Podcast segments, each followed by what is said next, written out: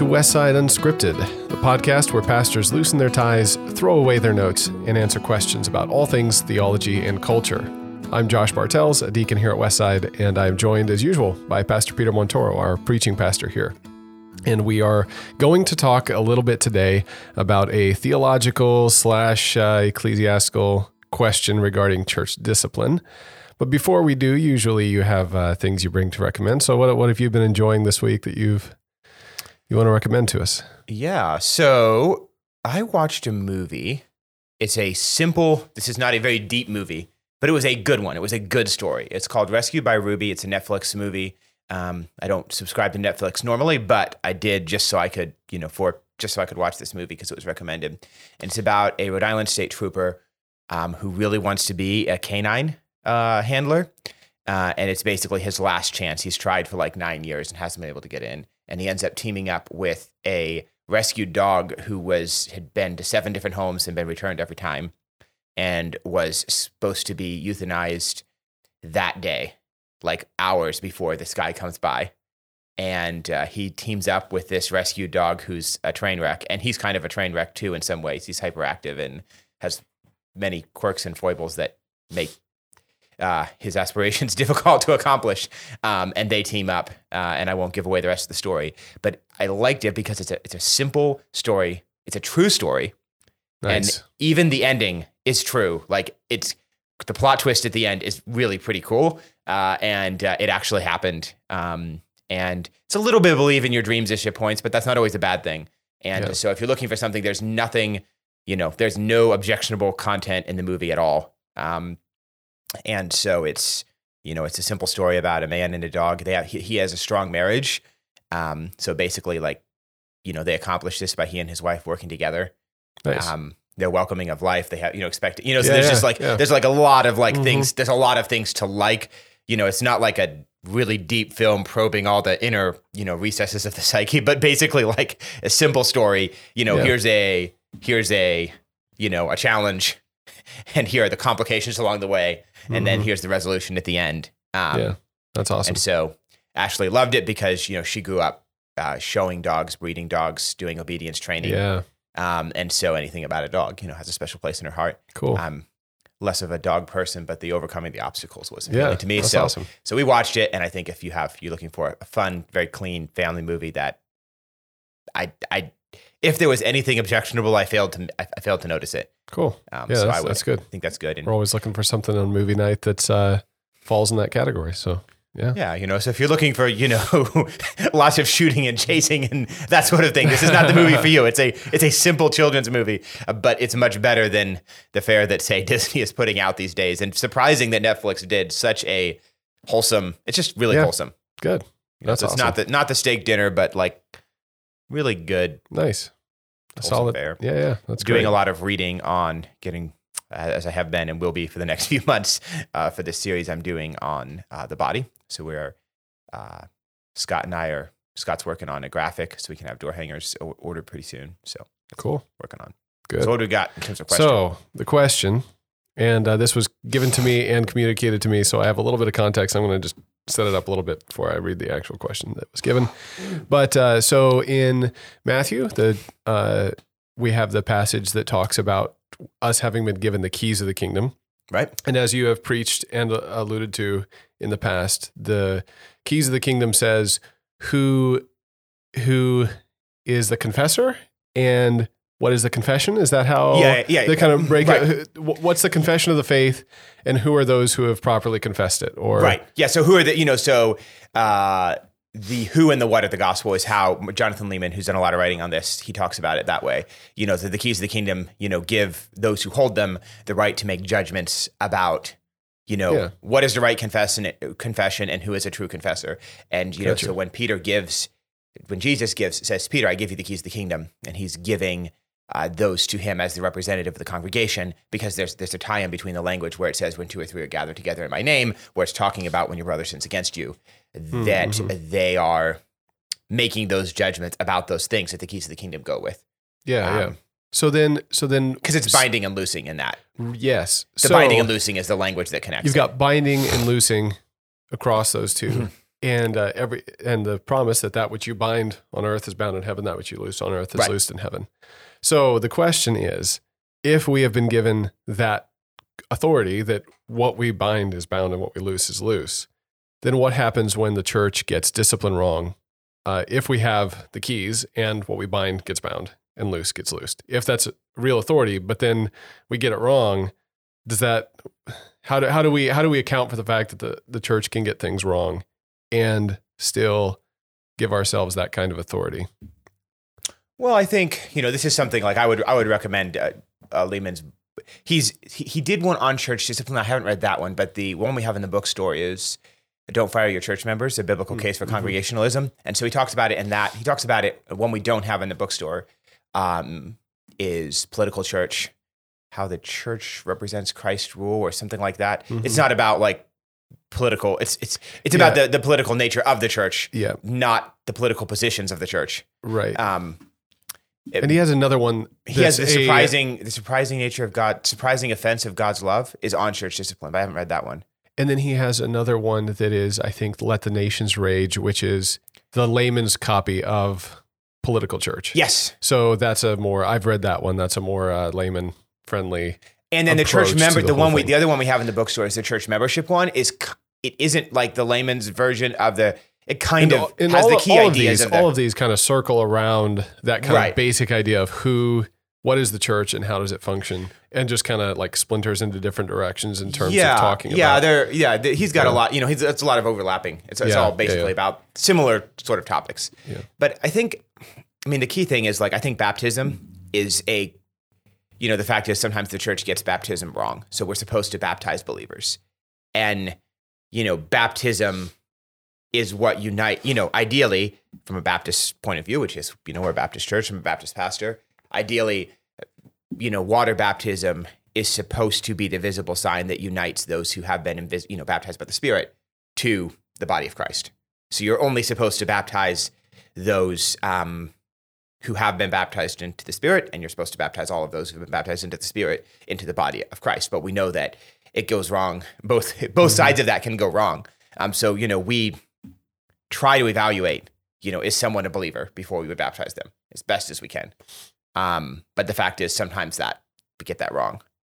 Um, and yet I think we'd be sinning against God if we knowingly baptize someone we didn't believe to be a believer, you know, or if we, if we excommunicated someone that, you know, if we excommunicated, if you excommunicated someone out of personal preference, like, mm-hmm. you know, I'm fighting with you. I can kick you out, you know, I can convince people to kick you out of the church. I have, you know, maybe ex, uh, exculpating information, you know, that would change the picture that I'm going to withhold, you know, but you did this thing. And I know that maybe you've repented. I know maybe you've given evidence of being a Christian. I'm going to withhold that information because you've hurt me. Um, and so we're going to, you know, or you've hurt the pastors or whatever other reason, right? And we're going to put someone out of the church. Um, we're going to exercise the keys and we're going to do so um, knowing that we're doing so incorrectly. Mm-hmm.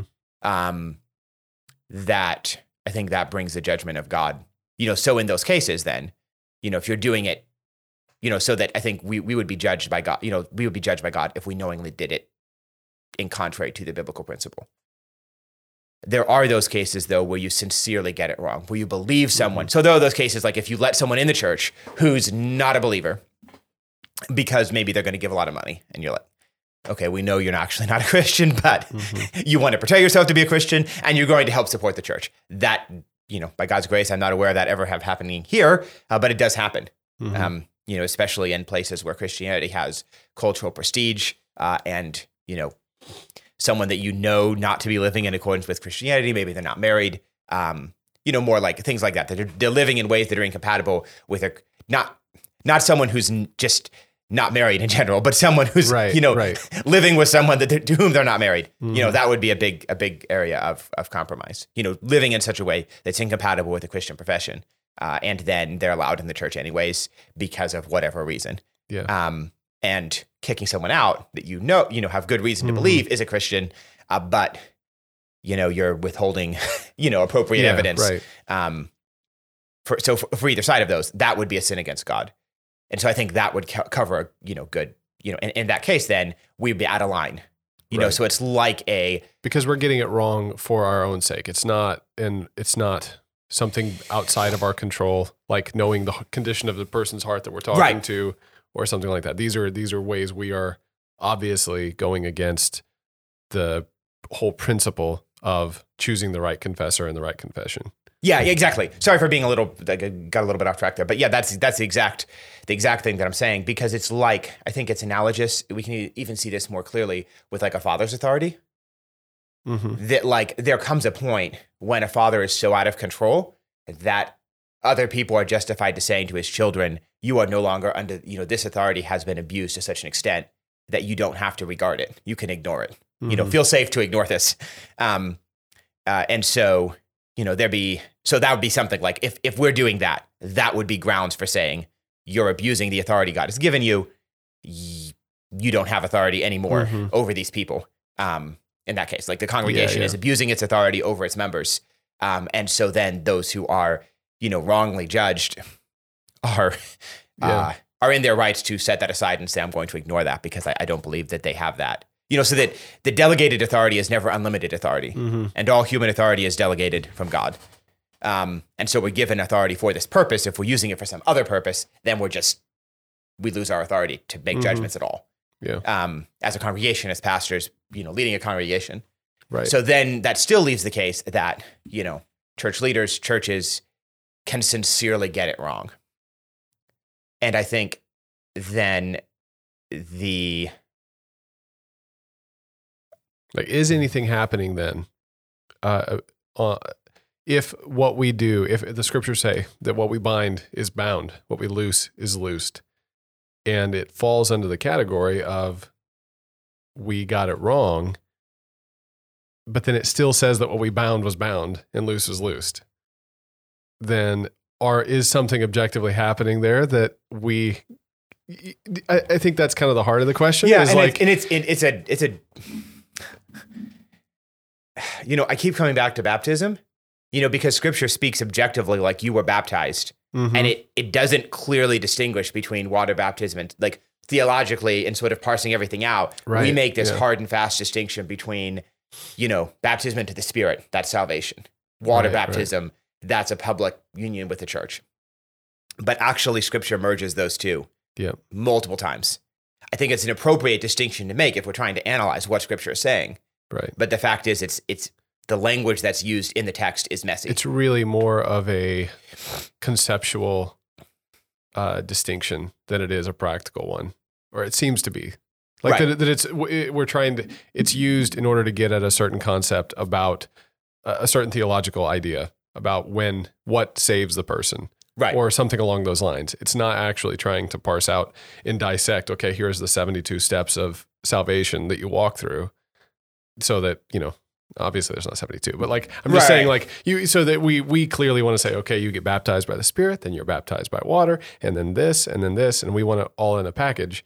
But the original reason we broke those things apart was actually just to get at the heart of what was happening, not so much to splinter the whole thing right, exactly. into pieces. You know, but sort of you get that same messiness in language. Yeah. Like it's the same problem that it really, you know, anything you have something taking place on earth and something taking mm-hmm. place in heaven, the tendency is to, you know, either merge those to where they're identical. So, you know, the the false, you know, Roman Catholic idea of uh, salvation by the work performed. Yeah, that right. everyone who gets the right right performed is, you know, receives whatever the right gives, regardless of any spiritual reality to it or not. Like, you know, so it, to identify our action with God's action, you know, or sort of that, so that's the temptation of, say, Roman Catholicism, which mm-hmm. is false. We want to avoid that. Right. Uh, then you have sort of like the, the sort of egalitarian, you know, radical, um, radical democracy, or uh, I, I don't know how to label this one, but basically a total separation of God's action from human action. So any, you know, any action that we perform is only, you know, symbolic, it has no significance. So our actions, you know, so baptism, it's just something that help, you know, so the Lord's Supper is just a remembrance. Baptism is just a, a step for church membership. So there's mm-hmm. no spiritual significance to human action at all. Yeah. Um, and church discipline is basically just, you know, a bookkeeping operation on the church. So like there's just an emptying, you know, so either identifying yeah. human action and divine action or totally separating it. God does whatever he wants. Humans do, you know, whatever they're supposed to do, uh, and never the twain shall meet. Yeah. Um, and I think, you know, passages like Bound on Earth, Bound in Heaven are pointing us that that's actually not how scripture works, mm-hmm. that divine action and human action take place, you know, even like salvation. Is it, I mean, this would be another thing, like, um, can you finally separate um, the work of the Spirit in, regenerate, in regeneration and the work of faith in calling on the name of the Lord? Mm-hmm. Well, I mean, yeah, you could have these extreme boundary cases where someone is unable, you know, doesn't pray a specific prayer, and yet they they come to faith through the work of the Spirit. Not that specific prayer would be an extreme boundary case, but you could have this mm-hmm. where someone's someone's process of coming to faith looks totally different from what you would expect, and yet there's evidence the Spirit of God was at work. Right. And you could have yeah. someone who prayed a prayer seven times, no evidence the Spirit of God was at work. Yeah. Uh, and yet, you know, ideally you'd want, you know, but the the, the norm is that God is working and man is working at the same time and in the same space, but in different ways. Mm-hmm.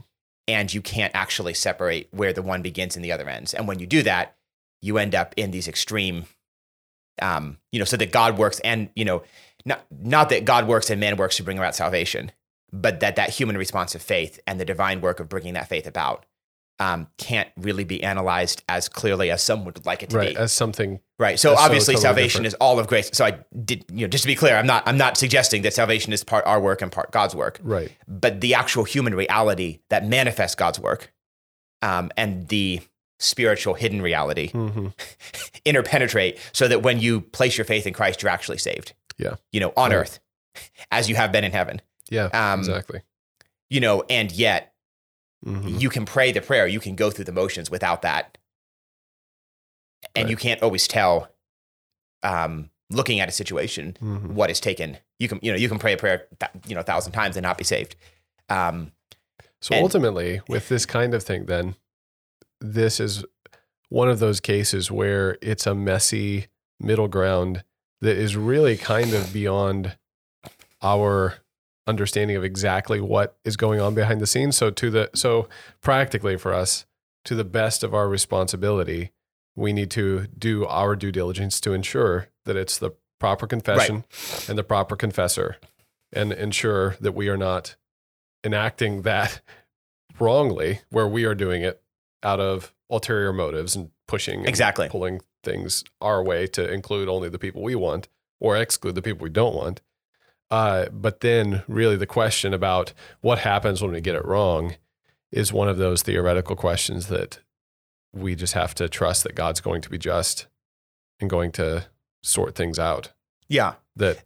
Yeah. And I think when, yeah. you know, that at some point, like you, you know, so that in the, you know, going back to that parental parental authority, there are some, there are many cases where submitting to even a wrong exercise of parental authority is better than disregarding that authority altogether.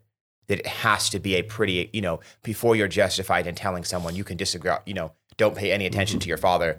Um, it has to be a pretty extreme case for that to be justified.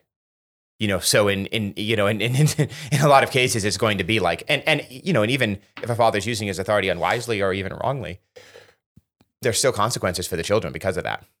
Like you're still separated from, you know, you're still separated from the church. And, you know, I would say like, we would not take um, someone who had been excommunicated from another church without being confident, not just on their testimony, right. but going back to that church. Like, so we're going to respect that, you know, even if we think they may have gotten it wrong, we're going to go the extra mile. I'm going to, you know, if someone comes from another church for any reason, I'm going to call the pastor and find out what's going on.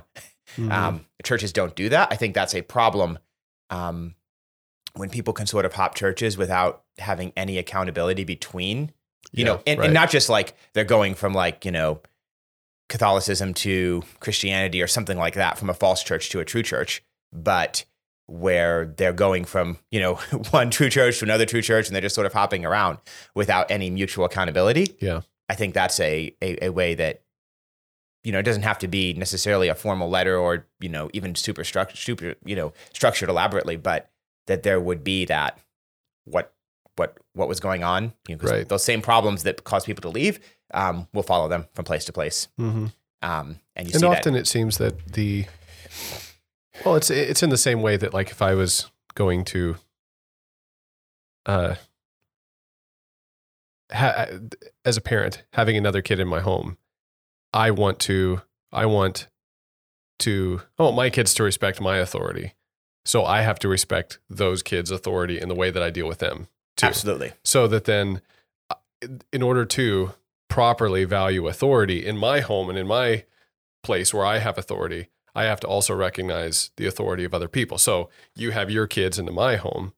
Uh, there's watching T V is one of the things, watching some kind of movie or something is something that you wouldn't let your kids do. So I, when your kids are in my home, we don't have movies on because there is going to be a respect of your authority that's outside of my home.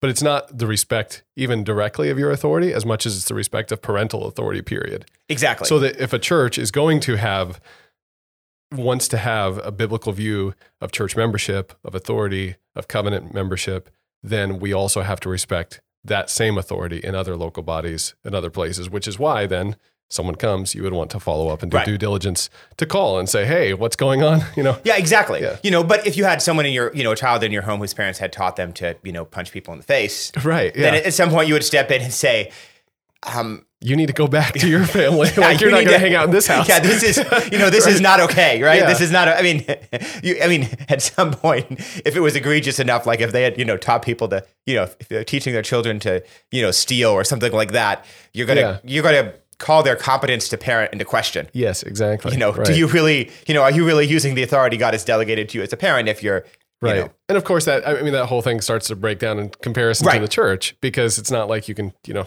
okay, well, I'm, I mean, I guess in extreme cases, you can adopt a kid out of a bad situation. Yeah. But like... Well, uh, yeah, I mean, you can. Yeah, like yeah. in extreme cases, like yeah. children are taken away from their parents, sometimes for good reason. Mm-hmm. You know, yeah. so so if someone like, you know, said like, hey, I was kicked out of the church because, you know, you know, so this is sadly not entirely hypothetical, but if, you know, a church was excommunicating, uh, you know, so a woman who wore appropriate pants, you know, or what, what I would consider to be appropriate at least, and... then the church was saying, you know, you wear what the pastor says you're going to wear, or we're going to excommunicate you. Right.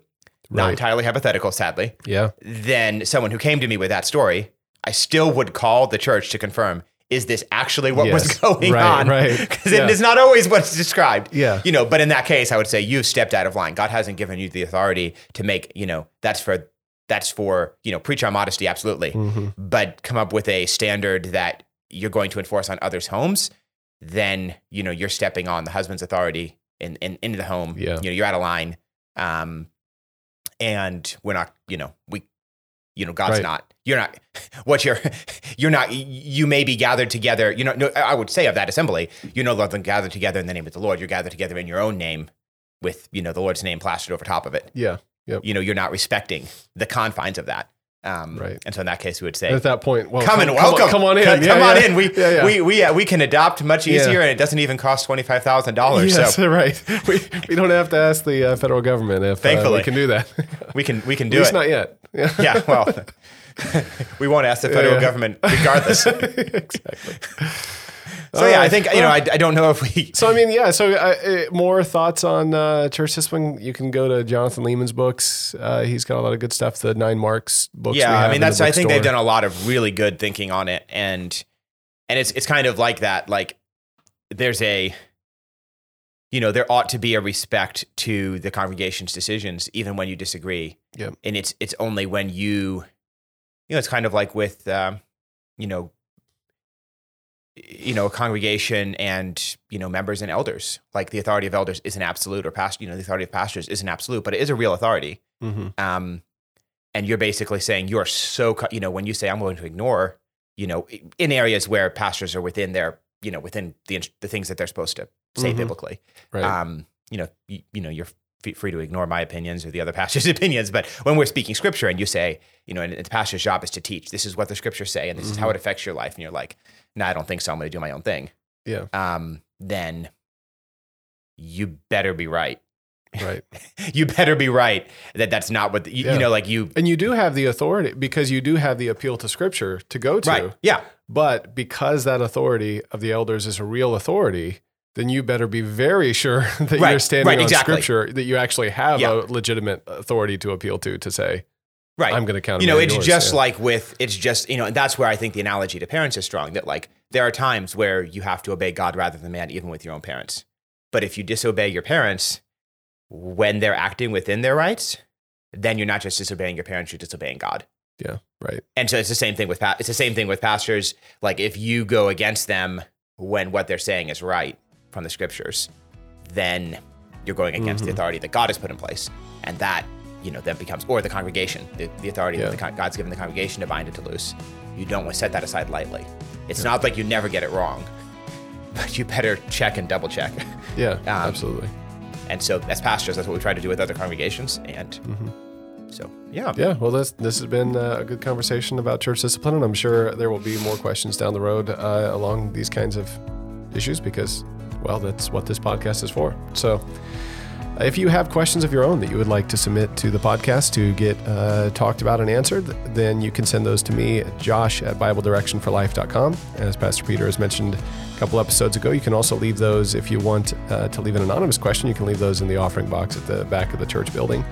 Uh, and we will take a look at that and take that into consideration. Uh, but uh, until next time, this has been Westside Unscripted, and we will be, God willing, back with you next week. Uh, for more talk about theology and culture, right here.